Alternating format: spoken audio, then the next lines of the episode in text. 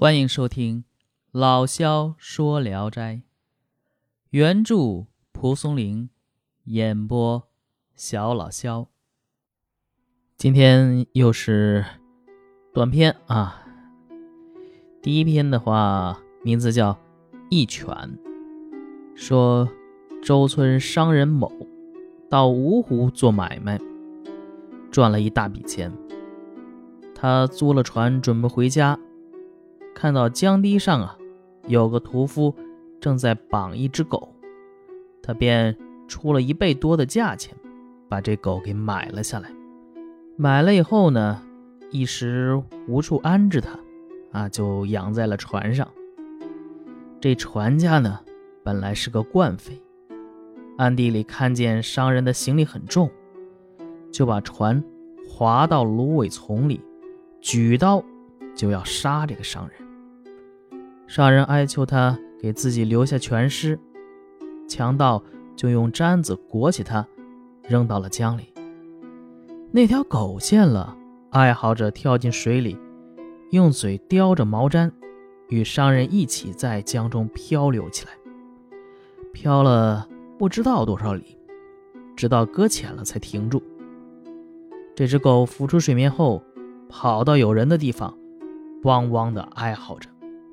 就有人觉得奇怪呀，心说怎么怎么回事？这是这狗，就跟着他过来，看见有个毡子卷搁在江里，就拉出来割断上面的绳子。这商人呢还没有死，就把自己遭遇抢劫的事儿告诉了大家，又哀求一位船家把他载回芜湖，一边守在那里等着强盗船回来。商人上了船，却不见了狗的踪影，他心中十分痛惜。到了芜湖，找了三四天，这商船如林，却不见那条强盗的船。恰好有个同乡做买卖的，准备带商人一同回家。那条狗呢，忽然自己回来了，看见商人就大声嚎叫。商人一叫他，他就跑开。这商人知道有事儿啊，下了船跟着他。只见那条狗窜上一条船，一口咬住一个人的小腿，是打也不松口，踹也不松口。商人走上前去吆喝他，一看，这狗咬住的就是那个强盗。这个强盗把原来穿的衣服和船都换了，所以不容易认出来。商人把他绑起来搜查。发现那天被抢去的银子都还在。唉，一条狗尚且能够这样报答恩人，这世上忘恩负义、没有心肝的人，看到这条狗的行为，大概会感到惭愧吧。好，这个小故事就讲完了啊。写的是动物报恩啊。这个《聊斋志异》写动物报恩呢，一般分两大类型。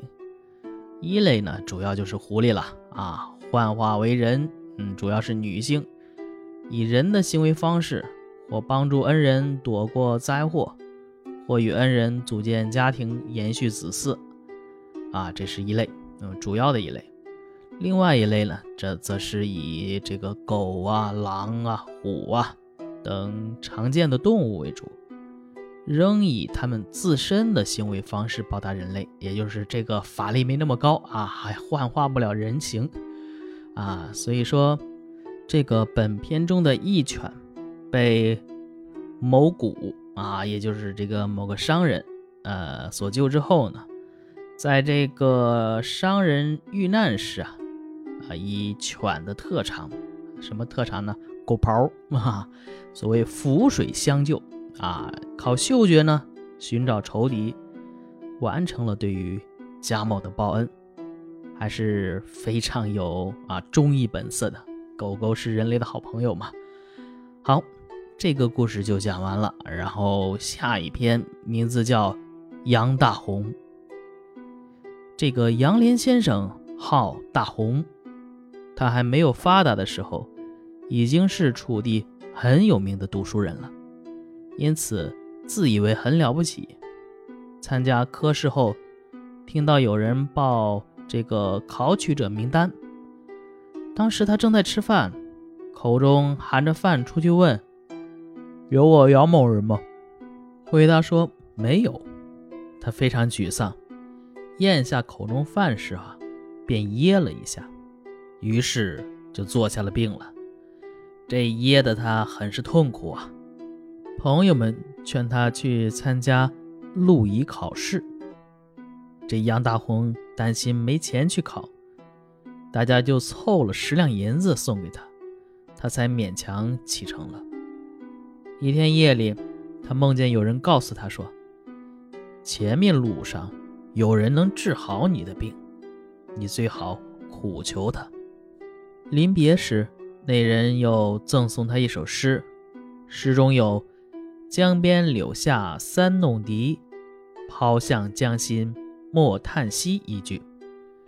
第二天。在路上，果然看见一位道士坐在柳树下，杨大红便上前拜见，请求给他治病。这道士笑着说：“呵呵，先生误会了，我哪里能治病呢？请我吹几首曲子倒是可以。”于是拿出笛子吹起来。杨大红想起梦中的情景，更加恳切地。求道士为他治病，而且把身上的钱都拿了出来，给了道士。道士接过银子，便扔到江里面去了。杨大红因为这些银子来之不易，叹息一声，觉得很是可惜。道士说：“你对此不能释怀吗？银子在江边，请你自己去拿吧。”这杨大红到江边一看。银子果然在那里，就越发觉得神奇，便称呼道士为神仙。道士随便一指说：“呃，我不是神仙，那边神仙来了。”这话啊，骗得杨大红回头去看时，道士用力一拍杨大红的脖子，说：“真俗！”杨大红被这么一拍，张口出声，这喉咙里啊。就吐出一个东西来，啪的一声落在地上，俯下身子把它给弄破，见红血丝里边啊包着的那饭都还没消化呢。这会儿呢，病就好像消失了。等回头一看，道士已经无影无踪了。意思是说，杨公生为何月，没有日星，何必要长生不死呢？有的人。因为他未能免俗，没能做天上的神仙，而感到惋惜。要我说呀，天上多一个仙人，不如这世上多一个闲人。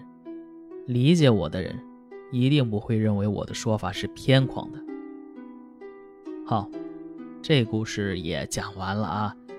呃，这一篇与咱们以前的，就前两天讲的那个王子安这一篇连在一起读。啊，那篇里边不是说秀才入围有七四焉啊？这个其中有一个说，等到这个报信的时候啊，是草木皆惊，梦想易幻。实作一德至享啊，则顷刻而楼阁俱成；作一失至享，则瞬息而骸骨已朽。然后又说了，这飞迹传人。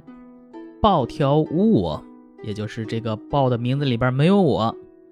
此时神色猝变，大然若死，则似耳毒之营，弄之亦不绝也。啊，这其四嘛，啊，这里边啊，就是这个杨大红啊，也是其中的一个样板呢。这杨大红呢，是明末东林党人，是与魏忠贤斗争的。所谓的忠义之士啊，当然，咱们现在对东林党是清流啊，还是怎么样，可能有一些比较复杂的观点。但是在呃，起码在明末清初的这个时候，呃，还是认为东林党人是啊忠义之士的。连这样的圣贤人物，对于科场上的得失都不能免俗，可见科举考试的成败对于这个古代的知识分子心理冲击是非常大的啊。好，这一篇也就讲完了。我是小老肖，咱们下一篇接着聊。